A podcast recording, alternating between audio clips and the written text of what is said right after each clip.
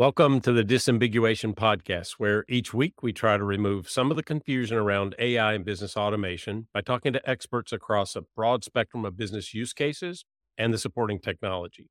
I'm your host, Michael Fauscette. If you're new to the show, we release every Friday uh, as a podcast on all the major podcast channels, as a video on YouTube, and we also post a transcript of the episode on the Arion Research blog. Now, I'm excited today because we're going to talk about a topic that I think um, is extremely important when we look at AI and uh, and automation and generative AI, particularly, uh, and that's uh, the use of uh, balancing the use of AI-enabled solutions with privacy and also regulatory compliance challenges. So, I'm going to bring in my guest, and I'm excited to have um, Soribel Feliz join me today. And she is a thought leader in the field of responsible AI, emerging tech, and she's the founder and CEO of the company Responsible AI Equals Inclusive AI. Previously, she worked for the Democracy Forward Initiative at Microsoft, and she also worked in the Trust and Safety Organization at Meta. Before joining Meta, she was a Foreign Service Officer for the U.S. Department of State with overseas and domestic po- postings. So, welcome, Soribel. Thank you. Thank you for having me. I'm so excited to be here.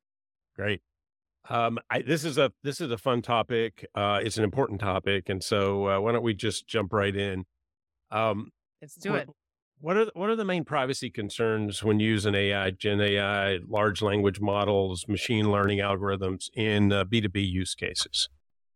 Yeah, there are so many. How much time do we have? There are as much so time many. as you need. well, so I so let me start with one, which is the over collection of data beyond what's needed for training the models, right? So, you know, I get companies want as much data as they want. They want big data. They want lots of data. But if they collect more customer data than they need to train their models, then they expose themselves to increased privacy risks if they have a breach, right? Mm. Um, so that's one. Another one is, you know, going on this one, using that data for purposes other than originally intended without consent.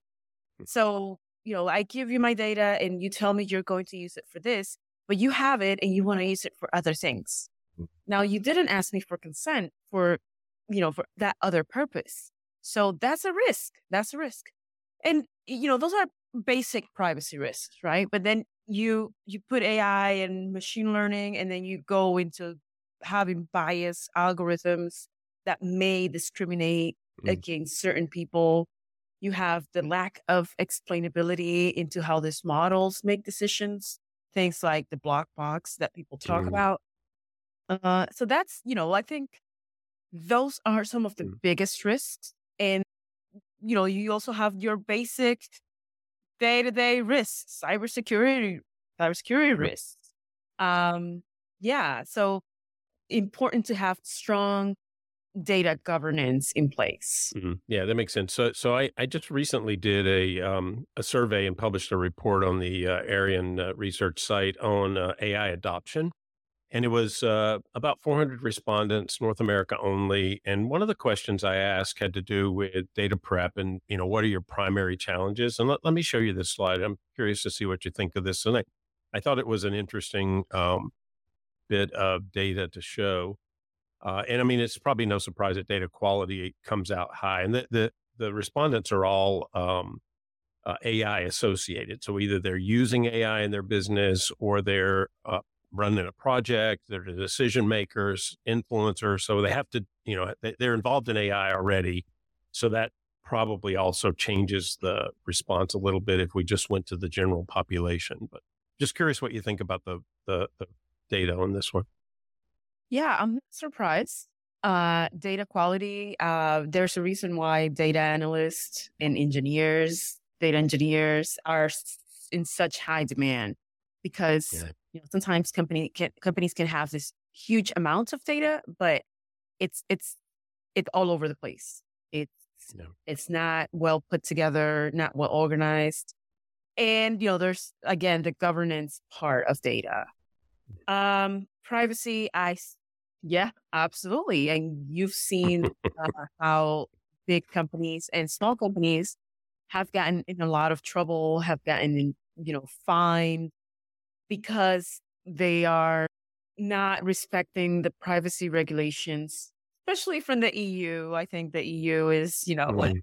is a tough, it's a tough place in terms of privacy. Mm. Of and yeah, I can see, I can see that. I can, I can absolutely agree with those. Uh, yeah, it, I mean, it seems like the EU especially has gotten out ahead, and I mean, they, there's always been a bit more privacy sensitivity there, perhaps, than in the U.S. and other countries. So I, I guess that's not a, a, surprise.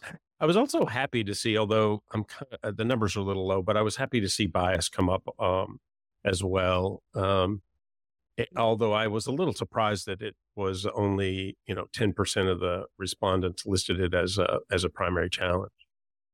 I'll come back. Yeah, yeah, and um, yeah, for sure. So so you know what how can businesses ensure privacy when they're you know when they're sharing sensitive information with a large language model? And and that that seems like one of the biggest risks because you you train that model obviously they want to train it on a lot of data you know to uh, to to make it extremely functional. But then how do you how do you control that internally? How do you make sure that you're that you are paying attention to the permissions you have and don't have and you're not exposing people's uh, you know personal data that they don't want exposed? Yeah i think companies really need to take um, the security of customer data seriously and not just telling the customer that they take their privacy and their data seriously, but actually implementing a culture of data security in the company. So, mm-hmm. you know, I I think we can go back to the basics, right? Encrypt sensitive personal data, either when it's moving around, when you're sharing it to third parties, or when it's sitting there in a database, in a server, always use strong uh, encryption methods. Mm. Uh, and also, there are multiple methods of uh, encryption that you can employ to not have any gaps. So make use of those. Um, another safeguard is kind of like cleaning the data, right? Removing mm. any personal identifiers in data so that you can't uh, trace it back to specific people uh, if there is a breach. And in this days, you should just, you know, maybe accept that there may be a breach. Like just just live with it, right? Uh, and try to secure that data uh, as much as possible. Um, and I would say, like, have very clear policies on when to delete or destroy data when it's no longer needed. Um, if you don't need that piece of data, delete it. You're just exposing yourself to more breaches, to to mm. to more hacking. Uh, if you don't need the data, get rid of it. Have yeah. good policies around it. I mean, it, it sounds like that it's a, a lot about uh, being intentional and really uh, elevating the fact that this could be a risk. This is important to the business, and then having policies around that and having people, you know, be aware. Uh, and then maybe the other piece was practicing good data hygiene. Right, right, right. That's very important. Yeah, that makes That's sense. Very important and and a lot of you know a lot of the conversations that uh, had and actually a lot of the data in the uh, in the survey really did point to um, a couple of issues one you know finding a, the right amount of data that you need to train the model because it certainly takes a lot and if you you know uh, have some some data cleanliness data quality issues already then you're going to have to do a lot of work there um, and and also just um, you know, getting sources of data that can augment the data that you already have, right? So that that's definitely top of mind. Yeah, and if I can just add one more, I would say always conduct uh, third party audits uh, mm. and risk assessments when you share data with partners. In these days, companies always have vendors. They always have third party sellers that they work with. Uh, so you can do everything right and then you share data with a vendor that doesn't practice data hygiene, and then you just expose yourself uh, in case of a data breach or hacking. So always know who you're working with um, and make sure that they have the same standards uh, of data cleanliness as you have. Yeah, I mean, it sounds like that works in both directions, right? Make sure that your partner is um, aware of and protects what you share, but also then whatever they have, do they have permission for it? Is it clean? Is it good quality? That kind of thing. Yeah, that makes sense. Exactly. And yeah. and and I know, like particularly around GDPR, um, companies did invest a fair bit in you know in trying to make sure they were compliant. And I know that's started you know several years ago. In fact, when I was at G two, we we had a, a privacy GDPR uh, you know governance team, and we we worked through the policies because that was really important. But then, of course, there hadn't been a ton of regulation lately around this, so you know, is it top of mind for companies, you think? I mean, I guess the survey shows that at least from a privacy perspective, they are thinking about it. I, I think so. I really do think so. Mm-hmm. Um, privacy professionals are in very high demand. Um, people are, you know, they've seen what's happened to some big tech companies yeah. uh, in terms of fines in, in just the last year or so. Yep. Billions of dollars in fines. So I think you know, companies are taking this seriously. Um, the thing is, now you've added, you know, with the introduction of AI and generative AI, you've added a, a bigger attack surface. Mm-hmm. Uh, so, you know, now more than ever, it's so important to to yeah be compliant with this regulation. Well, and a lot of those systems are, are forward or outward facing too, right? I mean, the number one use case in that survey was uh, chatbots. So uh, obviously, there's an even greater exposure when you're using the data in an interactive way in something that's going to be public facing, right? So that's that has to be an interesting uh, balance there between the two.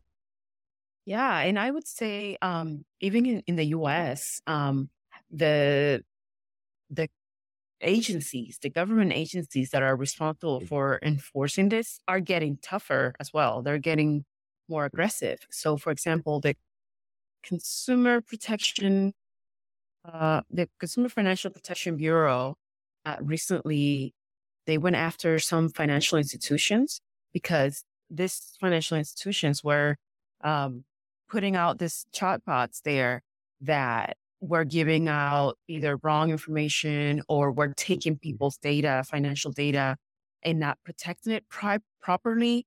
Um, and you know, when you call your bank because you lost your your credit card or whatever, you're you as a customer, you're in a distressed state, right? And so right. you're hit with this chatbot that doesn't give you the answers that you need, that doesn't let you move forward. And a lot a lot of bad things can happen in a situation like that. So mm. those those agencies are are getting tougher and I think companies can't ignore this anymore. Mm. I mean that that that brings up a, a, another question then. So what advice do you have for companies? How can they comply with with all the different data protection regulations that seem to be either out there or in progress so that they will be, you know, out there? How particularly around generative AI, because certainly that seems like that is, a, as you say, an attack surface that has a great deal of risk. Um, I would say do your homework. I would say to those companies, do your homework. Uh, you have to really take inventory and map out exactly what customer data you have, where it is, where it lives, who has access to it, where does it flow? Um, really know what you have. It it's think of it as a budget, right?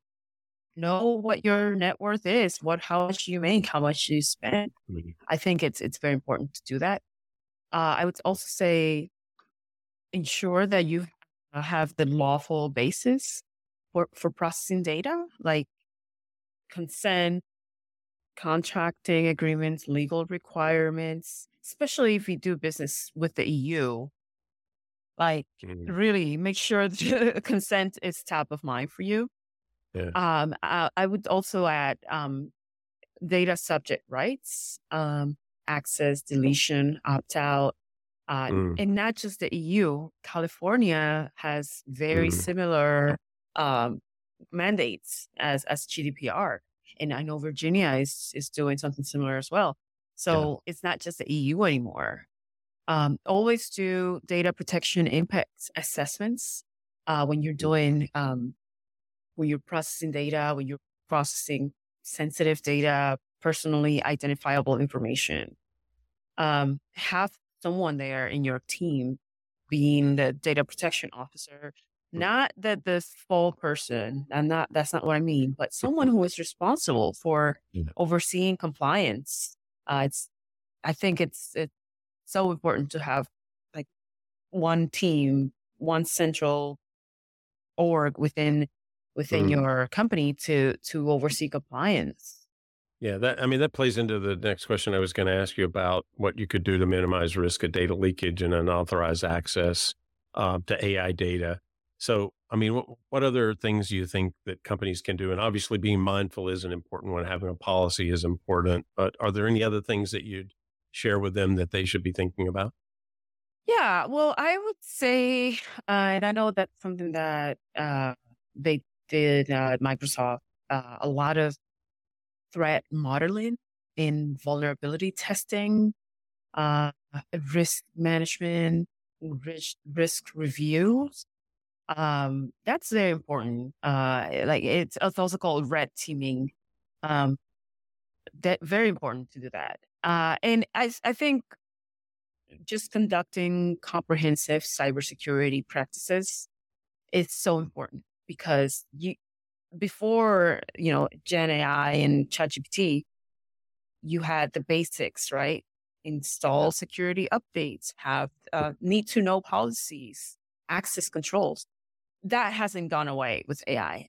The opposite is true. You have to do it even more. You have to do it. You have to have it even stronger practices. Uh, so, you know, access controls, compartmentalize data, have strong need to know policies, um, anonymize data.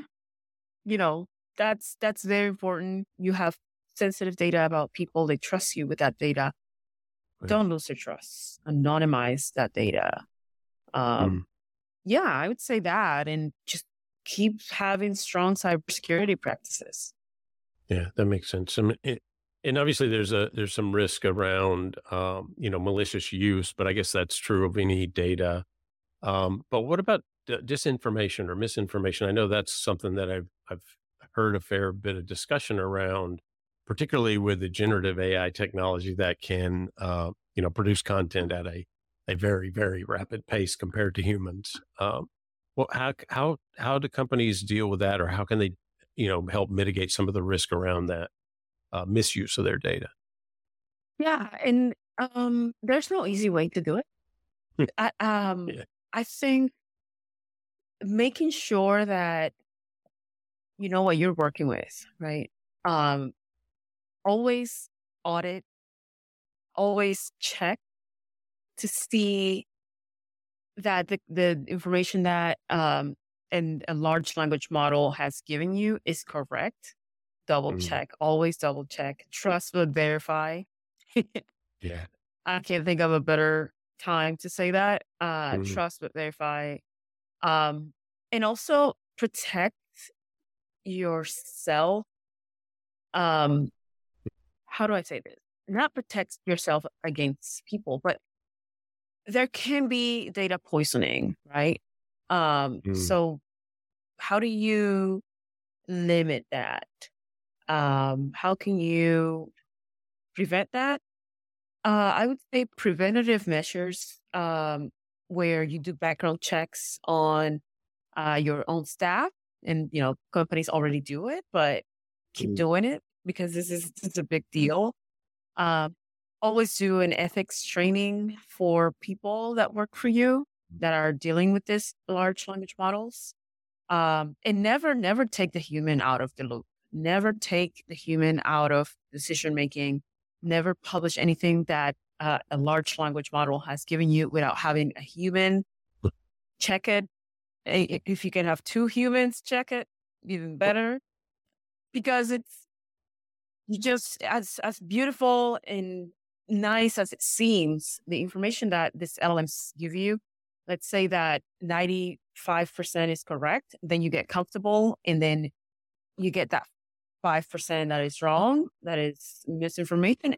And then you have a scandal right there. You are liable and you have, you know, a negative reputational risk. Like, yeah.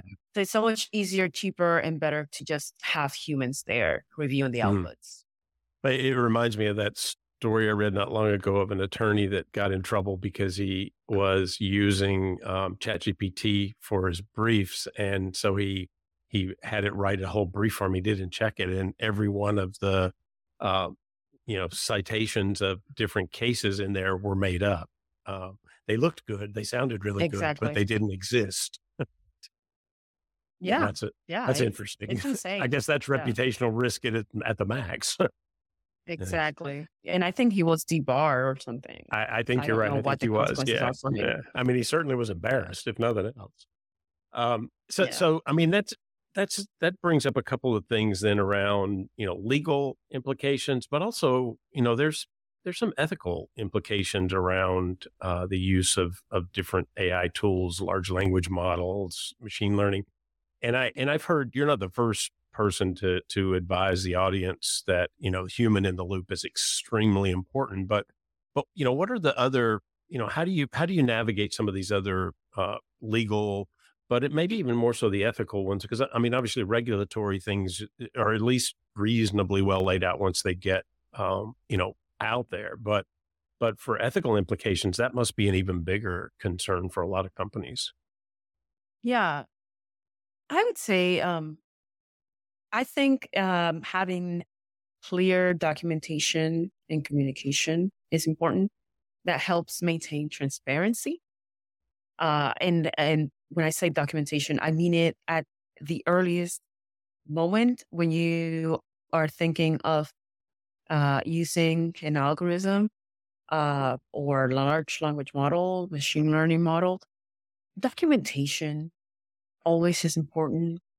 Mm. Um, conduct ethical reviews, right? Uh, if you are considering an algorithm for a specific use case, conduct an ethical review, not just one mm. person mm. that you hire uh, to conduct an ethical review, but people inside of your own company.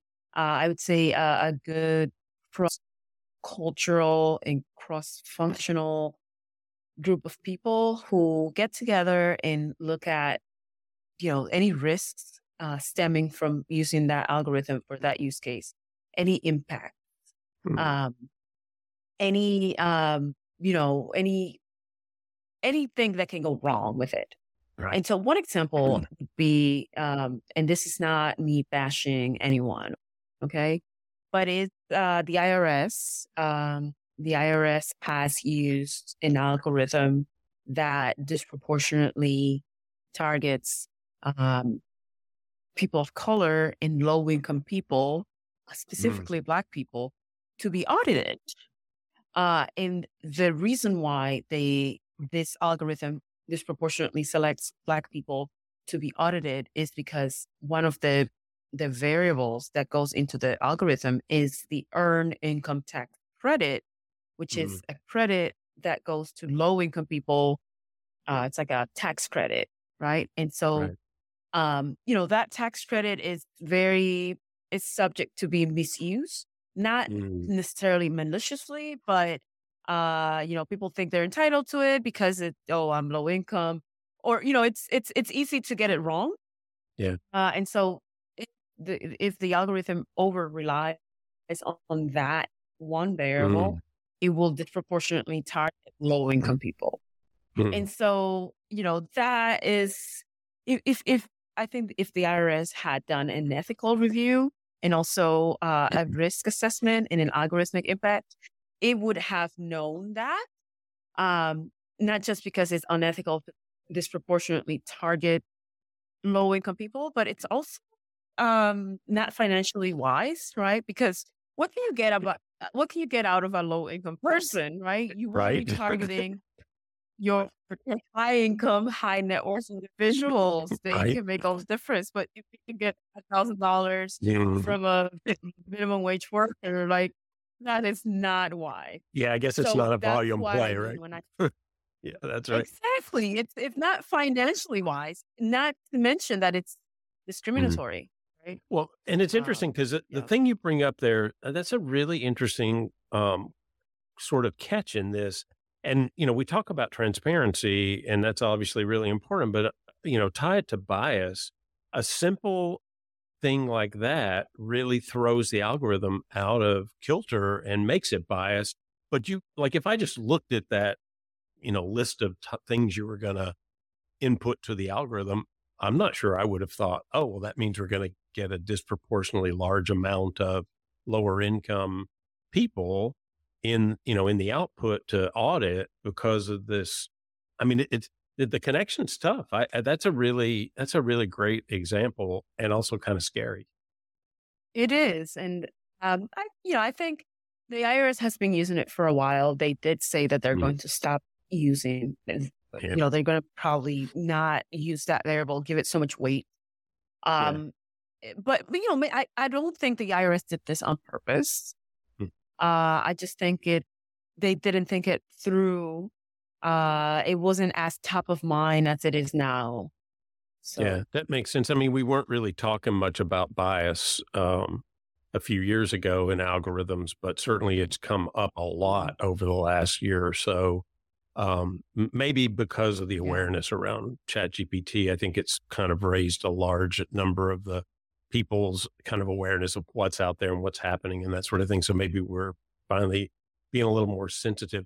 I, I like the the advice of doing this kind of ethical review. So that really adds an extra layer of transparency in your algorithm if you have a team that can really go through that and and look at it from a bias specific lens and perspective versus, you know, kind of data quality in general. That that makes a lot of sense. Um, so that that kind of brings me to this next question, and I, I, because tran transparency, you know, I hear a lot of people talk about it, but I'm not sure how easy it is. So, how can businesses maintain transparency and trust with their clients and their partners when they're using AI, and then also make sure that they're safeguarding privacy? I mean, what, how, how can they kind of address both halves of that? Yeah, that's a good question. Um, uh, companies have to build trust uh, with their customers, with people, uh, and they also have to realize that people and customers are now more aware and more alert about privacy than they were ever before. Um, so they know more; they're more fluent in in the in the lingo. So they know about black box. They know Mhm. about you know all. Uh, they know that sometimes companies um, have terms of privacy or terms of use in very small letters that is very legal and hard to understand, and people push back up, uh, on that. So Mhm. people, you know, people are getting smarter in a way. Uh, so peop companies really have to do the work and build trust. Um, Mhm. and, and remember that trust is really easy to to lose. Um, so Yeah. always keep that in mind. I would say communicate with the public in plain language. Um, Tell them what data is being used, how it's protected, all of that. Yeah, that, that makes a lot of sense. You know, one of the recent um, sort of higher profile issues came out around uh, Zoom's terms of service and and how they could how in the terms of service they made a change in March that I honestly do believe, by the way, that that the the CEO who came out later and apologized said, you know, um, Eric Yuan did apologize. He did say they're taking that out. They did, you know, they did act once it was out there, but but that was almost like a they made changes. A group of people made a change to terms of service that didn't necessarily think through the implications of the change they made. And yet that really did blow up and there was a big, you know, kind of PR issue around it. So that there's a lot of risks for companies there, it sounds like. There is, there is. Like I said, people are up in arms. I think Right. people have gotten a little tired of having their data abuse in a way. Um, mm-hmm. And, you know, I'm not blaming companies because companies need data to do better, to do a better service, right? To serve us. So, yeah.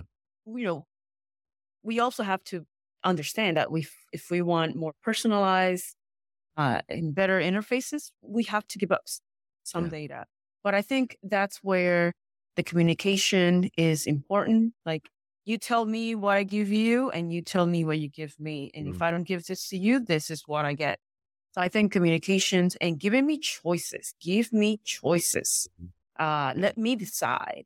And I think that is, that is the key here. Mm. I mean, that, that is really, um, you know, that ex- explicit explanation and really being that, that, that openness and level of transparency. I know that's hard for a lot of companies though. I mean, how, I, I, guess the point is the risk is high enough that you really do have to be aware of this. You really do have to pay attention. You really do have to to um, to to make sure that you can maintain this level of transparency. And yet, you know, we I I like personalized offers. I mean, I suppose we all do, right? It's if it's in the right context and the right thing, you know, relative to whatever it is that I'm doing but at the same time i'm off i'm making a trade and maybe sometimes that gets out of balance and the value's higher for the company than it is for the consumer or vice versa um, so it's kind of back to that balance value proposition it, yeah it is it is and yeah i think that's again communications uh listening listening to your customers and also even before you do anything um like have a brain trust in in your company and mm-hmm. um, think through this before you just sneakily do this and uh, it blows up in your face. Yeah, yeah, and unfortunately these days it blows up in your face and then it's everywhere within a few minutes. So it's you know we have the massive yep. distribution channels that are available all the time. Yeah, that's true. Mm-hmm. Uh, well, you know, this and is great. Also, one more thing I would. Oh, sure. Oh, I was just going to add, like, um, it's also customers are getting madder and madder, right? And if they have lots of choices, then you're it's uh, an imbalance right there because for example, some people came out and said, "Oh, I'm never I'm never going to use Zoom again. I'm just going to use all the other right. choices out there." And there are a lot of choices. There's Google Meet, there is Teams, there's many others. Um, so you know, I I, I didn't say that because uh, Zoom is you know it's it's very ubiquitous, right? Like it's yeah, it is definitely my tool of choice there. Yeah, yeah, but um, I'm gonna be eh, every time I open Zoom, I'm gonna be like, oh yeah, they're they're probably doing this and that, and I'm just gonna go in with that alertness. Um, if you have no other choice, then probably the consumer has to live with it. Yeah. Um, but if we have choices, then it's it's better for you to be transparent. I mean, trust is fragile online, particularly because it takes a while to build, but then it's so fragile that it ends just immediately as soon as you breach that trust. Um, I think that's that's yeah. part of the learning in the in the in the amount of information that flows and and kind of what we do online now in all of our activities. So yeah, that makes a lot of sense.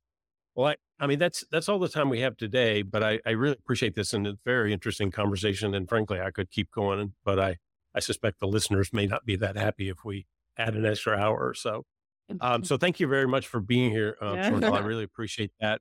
And before I let you go, though, the one one thing I really like to do at the end is is get a recommendation from you, uh, somebody that has really had an influence over you, a thought leader, an author, uh, a mentor, uh, that other people could, you know, check out and and follow and learn from? Yeah, I would say uh, Laura Miller. Um, she's an AI ethicist. Uh, she's uh, based in the Midwest, mm. and uh, I spoke to her. and I spoke to her, and she was very generous with her time. And I just realized that, you know, ethics is something that is so interesting, right? Because, you know, the way she framed it was when you have an AI ethicist, you think that this person is the perfect person. She's an example, she's mm-hmm. infallible, and we have to model her. But that's not the case. Like, we have to build our own ethics program and we have to build our own um like define ethics for ourselves because humans are you know humans are flawed um so you can't just have and and that goes back to what i said earlier yeah you can't just have one person who is the fall person. Um there this is a, a whole of company um effort and um you you you really have to think through what ethics means for you. So I, I really like your Mm. approach to ethics because it's really practical. Mm. It's not the theoretical. It's not pushy and Yeah. yeah. It's not too philosophical. It's it's practical. Yeah, that's good. I mean, that that's an important piece, I think, from a company standpoint, right? I need it to be actionable. Uh, you can have all sorts of interesting conversations about ethics, but if I can't do anything about it in my company, it's not, uh, you know, particularly valuable to me, right?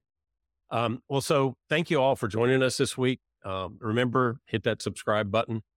And for more on AI, you can check out uh, the Arion Research Report on AI adoption. It's free research, so you can't beat that. Uh, published on the Arion site. Uh, and you know hopefully that will give you a little bit more information about what companies are doing with ai today so join us next week uh, we uh, have an exciting guest to talk about data prep and i'm michael fauscette and this is the disambiguation podcast